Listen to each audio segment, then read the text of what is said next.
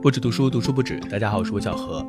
今天和大家分享一本最近读完的新书，是胡安烟的《我比世界晚熟》。过年回家的时候，我在行李箱放了两本书，一本是从文自传，是读书营的书目，重读了一遍也有很多的感受；还有一本呢，就是这本胡安烟的新书《我比世界晚熟》。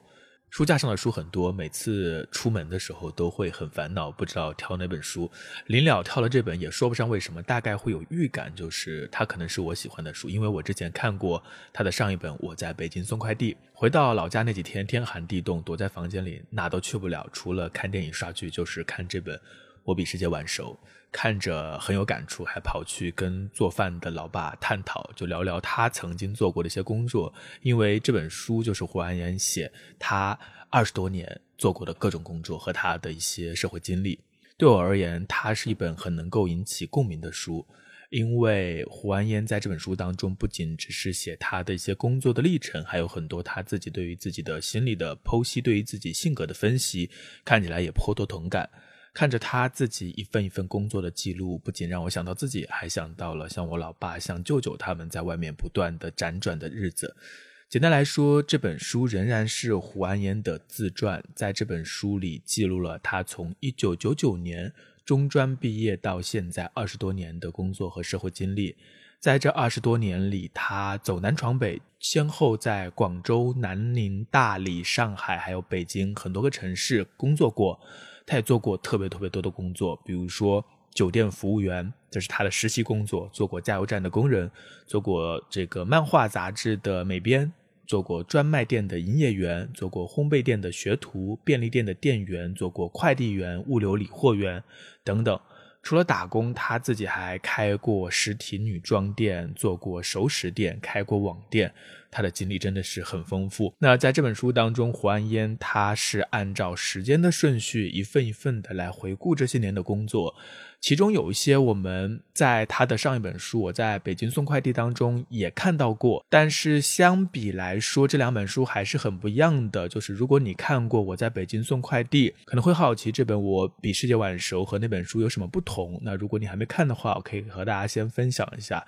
他们两本书，我觉得还是很不一样的。首先，在上本书当中，呃，胡安岩他着重去写了他在德邦物流的工作，以及他在北京送快递的工作，还有他在上海卖自行车的工作。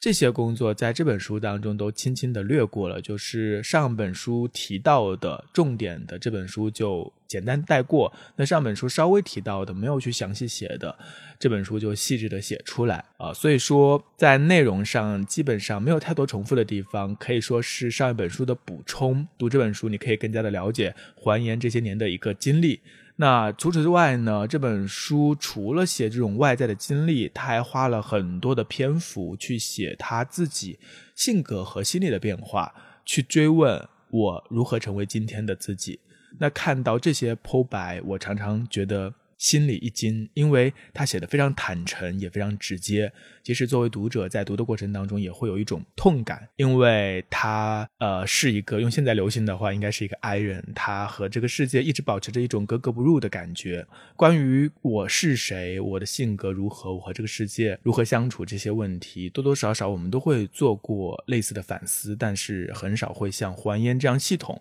当然，写下来就是一个系统反思的过程，很少人会像他写的这样坦诚，而且我觉得愿意把这些写下来且有能力写下来的人也很少，因为很多人都会天然的觉得这些东西没有价值。哪个人没有工作过呢？哪个人没有经历过呢？我们活到二十多岁、三十多岁，甚至四十多岁，可能每个人都做过很多工作呀，这有什么好记录的？有什么值得去写的呢？恰恰我觉得这是一种普遍的误区，就是我们总是会轻视自己的经验。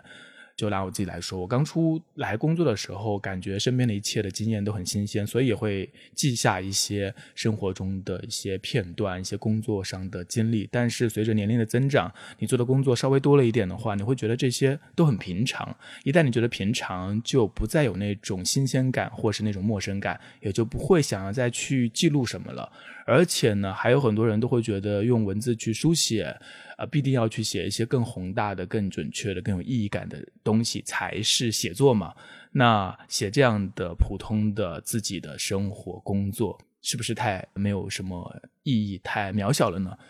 但是我一直认为，每个人的人生其实都有他独特的地方，也有和整个时代密切相关的部分。如果你能够把自己的东西写下来，而且写得好的话，确实是一个非常难得的文本。那胡安烟的这两本书，我觉得都是一个不仅是他自己梳理自己的生活，也可以让我们看到一个人在当下的这个时代当中，他的生活、工作和与这个时代的互动。所以，除了人生经验，他自己的故事。他的叙事当中必然是和时代是有纠葛的。比如说，我最近看这个《从文自传》，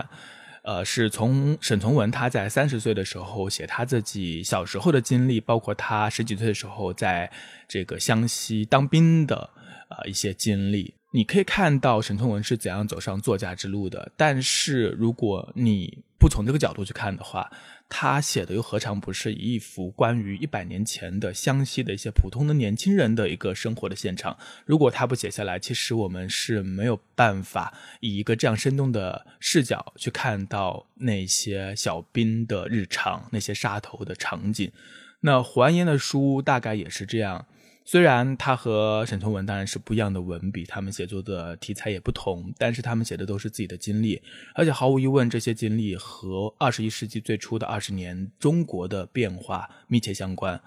比如说，他一开始他中专毕业之后就是做的这个酒店的服务员实习，后来在加油站，然后去读夜校，读夜校才有更多的机会嘛。最后去搞漫画杂志，呃，开网店，去大理去送快递。这些其实都和整个时代的发展和潮水的流动密切相关。那我们所有人的生活可能都在这个时代当中起起伏伏。但是胡安烟他究竟是胡安烟，他的文字当中有一种独一无二的东西。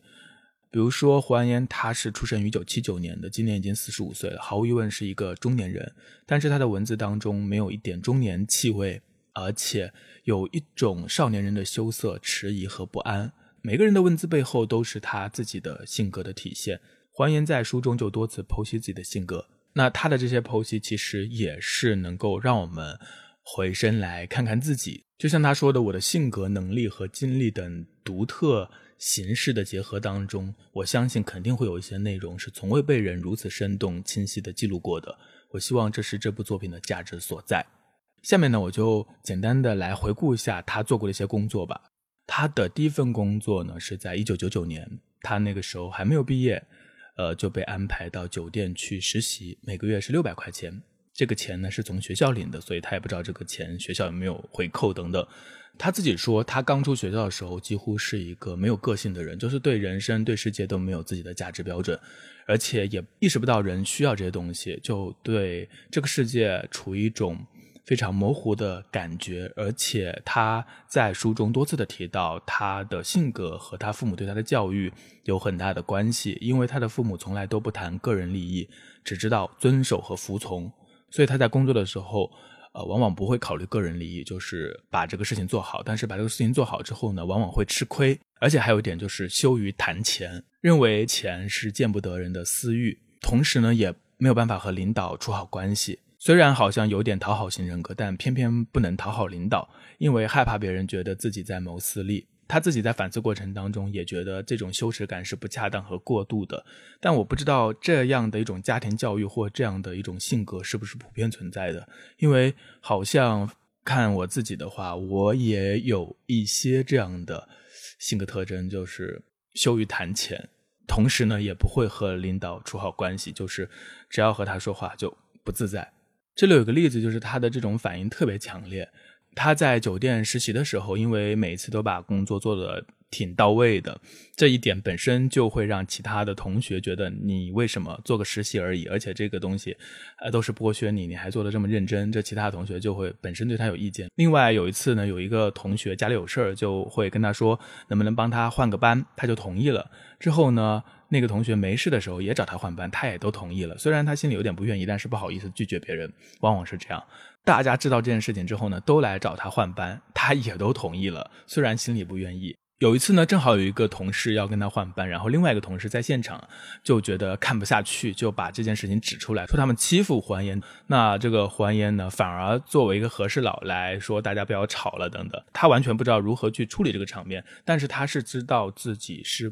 不想吃亏的，但是又无法拒绝，这就导致他很痛苦。所以他后来呢，就有一点回避和人相处，就是干脆不要和人接触，和领导接触就更加不要了。所以为了推迟进入社会，他就决定去读夜大。在二零零零年的时候，他在加油站找了一份工作，属于编外人员。固定工资是一千八百块，每天工作八小时。现在看来，在两千年，一千八百块钱好像还可以吧。但是他在这个加油站只干了三四个月，他干的也挺好的，和以前一样很用心，也很认真。有一次领导来检查，看他做的不错，还要把他调到一个新的示范站，因为那个地方离这个他上夜校的地方很远，然后又规定必须要住宿舍。所以呢，他就感到很为难，为难了一阵子呢，他就直接辞职了。他自己的总结，他其实应该是可以去找领导协调的，但是他不敢，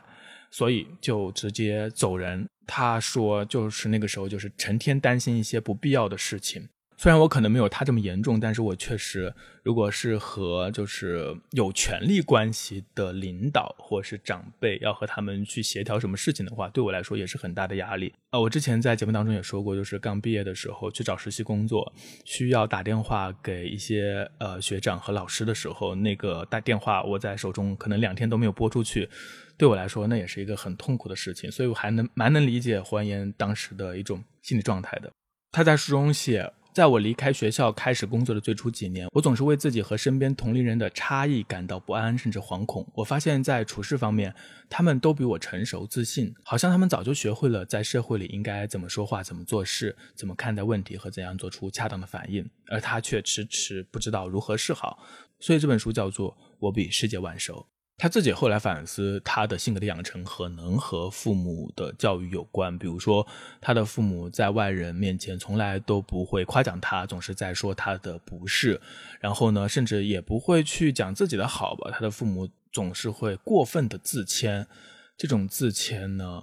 就是永远在贬义自己，而不能够接受别人的夸奖。这种行为方式也潜移默化的到了还原他自己的身上。他说他经常过度的贬义自己，不是谦虚，而是一种规避羞辱的策略。可能是潜意识当中会觉得，只要我自己把自己先贬低了，就不会让别人对我有过高的期待。被人夸赞，他说对他来说是一件很恐惧的事情。但是矛盾的是，他同时也喜欢被夸，所以就很拧巴。他的第四份工作呢，是在雪糕批发门市部做业务员。呃，他的性格非常不适合跑业务，这一点他自己也知道。他写道：“我的竞争对手在给客户送货的时候，总是会主动帮客户把冰柜里的雪糕分门别类的码好，同时和客户天南地北的聊一会儿，混熟关系。而我根本想不到要那样做。后来好心人提醒了我，我还是做不到。和客户待在一起，我不知道该聊些什么。”我分析下我自己，好像我没有办法和就是对面的这个人，如果是有利益关系的话，我好像没有办法和他能够比较轻松自如的谈话。特别是如果我做的这件事情是为了在他这里获得一个好感、获得一个利益的话，比如说我帮他码好这个冰箱里的冰棒，是为了让他对我有好感，好让我下次能够和他的这个业务往来更加的顺利的话，这对我来说就好像呃，不知道为什么违背了一点什么东西，就很难做到。我不知道是不是对真有一个非常嗯过分的要求，就一旦你感觉到这个关系当中有一些不真的东西，就立刻想要逃跑。当然，他在这个雪糕行的工作干得一塌糊涂，后来他二零零二年底的时候就辞职了。他的第五份工作呢是在一个工作室绘制三 D 建筑效果图。他在夜校的时候应该学了一些这方面的东西，所以他就去找了一个这样的工作。但是这个工作呢，因为是一个很小的一个工作室呢，基本上也是一个压榨。所以做的也不是很开心。他说：“我比旁人认真负责一些，但认真负责也是消耗品。我其实也需要经济方面的激励，但是我在和别人打交道的时候，不敢主张自己的利益，但又不是真的对得失毫不在乎，逆来顺受压力很大。于是吃亏之后解决不了问题，就想着要换工作。他的第六份工作是在一个漫画社当中，虽然他很喜欢看漫画，在可能学生时代就喜欢，但是没有想过以漫画为生。”他说，他年轻的时候过得浑浑噩噩，既没有鸿鹄之志，又缺少世俗欲望。不过，他对自己讨厌什么倒是很清楚。他说：“我不喜欢世俗社会，讨厌精明、市侩和功利的人打交道。漫画社呢，就全都是一群比较纯粹的人吧，都是比较二次元的人。虽然这个漫画社很不专业，还是在组建过程当中，他们都不能独立的完成漫画。”呃，但是呢，好像在一起的这种日子对他来说还是很重要的，因为在这里他接触到了一种自信的非主流文化。虽然这里的人好像都和社会格格不入，但是他们并没有为此感到烦恼。而且他因为受大家的影响，也听起了摇滚，看了大量的电影、艺术史的书啊，也读了很多其他的书。可以说这段时间是他自己的文艺启蒙，也是他逐渐认识自己、找到自己的一个开始。后来在二零零三年，他还在北京过了大半年，就是有点像嬉皮士的那种日子，晃荡也没有干什么事情，也是和漫画社的朋友一起去北京。一开始是想要去做漫画的，但是没有方向。虽然过得好像很荒废，但是他说我一直很怀念在北京的这段日子，因为这段日子让他慢慢的打开了自己，看到了更多的可能性。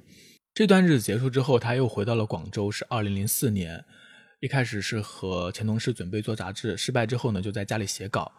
其中有一篇三千多字的悬疑故事被金谷传奇采用了，领了八百多的稿费。金谷传奇值得一提，因为二零零四年，我大概是二零零五年的时候。开始看到金谷传奇，呃，我最初的一些阅读启蒙，其实有一部分就看了很多金谷传奇上的一些武侠玄幻小说，比如说这个苍月的，还有小段的。所以我不知道，也许我当年看过他写的稿子也未可知也。后来呢，他就进了一家音像公司的漫画制作部。到了二零零七年，他和之前的一个同事、一个朋友，想要一起去越南找机会。不知道为什么会有这样的一个想法，在越南没有待太久，倒是去到广西，在南宁的一家商场里租了一家店面，他们俩合伙做女装生意。这是他比较长的一个工作吧，我看起来也觉得很有意思。因为我小的时候，也不是小的时候，十八岁的时候，我父母在广州开过一个两元店，就是那种小店面，在看店的那个经历还是又无聊，感觉现在回想起来还挺有意思的。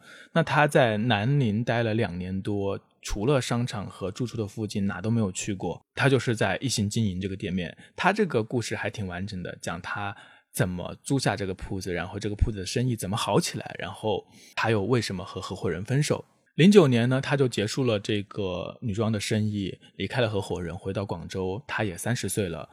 三十岁这一年，他存款稍微有了一点，然后骑上父亲的破单车，从广州出发，历时二十五天抵达了北京，在北京又转了一圈，之后回到广州，没有去上班，而是打算写作。这一段时间，他买了大量的文学名著来读，尝试写小说。从二零零九年十月到二零一一年初，总共写了十多万字，写了十几个短篇，大概一年多的时间，一两年的时间没有上班，只是在写作。实在不行，后来呢，他还是出来工作了，因为写作的这个根本没有办法养活自己嘛。那个时候呢，其实这个互联网电商已经开始起来一些了，所以呢，他打算依托广州的批发市场来开个网店，但是他也不是特别投入，一边写作一边开网店嘛，所以就是只是维持他的一个生活。接着到二零一二年，他就去到大理，在下关先是找了一份搬家的工作。后来又在一个物业找了一份工作，接着去这个商场里的一个面包烘焙店制作面包。二零一三年，他离开大理去了上海，在上海打工，做过便利店店员，工资是三千多。然后在自行车店做店员，这段经历都在我在北京送快递那本书里也写过。二零一四年五月，他离开上海，又回到了大理摆地摊写作。二零一五年这段经历也很神奇，他和之前在面包店认识的同事去了。这个云南一个滨州县的滨居镇，距离下关五十公里的一个小镇，没有客车直达的小镇。他和那个之前认识的同事一起去那里开店。他的同事和妻子开一个这个奶茶店，他就在旁边开了一个卖卤鸭的店。我也不太理解这个 这个选择，但是他就是去那边开了一个店，也开了一段时间，非常累，因为每天要卤制这个。鸭脖呀、鸭头啊这些东西，但是也赚不到什么钱。一六年呢，他又回到广州，和之前的杂志主编以及另外一个前同事合作做网店，做的也不是很好。一七年五月退出，手上的积蓄所剩无几，就在网上找了一份在德邦快递做理货员的工作，也是非常辛苦的。他在德邦从一七年五月做到二零一八年的三月，做了十个月，每天晚上七点上班，早上七点下班，十二个小时，每个月休息四天，工资是四千八。他自己说，在德邦好像不用和人交际，反而是一种舒适区，只要埋头苦干就可以了。二零一八年三月，他因为私人的原因辞掉了这个工作，就去到了北京通州，然后在顺丰找了一份快递员的工作。他一直都说自己不太擅长和人打交道嘛，但是他说，单纯的事务性的沟通不会造成他的精神负担，只要他的工作当中不有求于人，不用去求别人，他就不会感到压力。这对我来说也是一样的，就是销售型的工作实在是太难了，因为你会潜在的觉得自己是有求于人。在顺丰之后呢，他又跳槽到了品骏快递，那是这个唯品会的一个自己的快递吧。在这个地方，他的月工资大概是七千元左右。二零一九年十二月，公司解散，他领到了赔偿，加上之前的一些存款，手上终于有了十万元。他说这个时候是他人生至今的财富的巅峰。之后就是疫情了，他就没有再上班了。然后他在德邦的那个时候的工作经历呢，他写了一篇文章，这篇文章就在网上被人看到了，后来还在读库发表了，然后就签了出版合同，呃，就开始写作。后面到二零二一年九月，他就搬到了成都，至今居住在成都。今年除了这本《我比世界晚熟》之外，他还有另外一本书也会出版，所以在后期当中看到一份份的工作，到现在他就是可以。安静下来来写作也是一个，呃，可以说挺开心的一件事情。因为他虽然做了很多的工作，然后有很多工作也做的不是很开心，但是他有自己的兴趣所在。他喜欢写作，业余也写了不少。这么多年，他认真工作，认真生活，仍然在人生的路上跋涉。可能我们每个人都一样，所以看这本书呢，有一种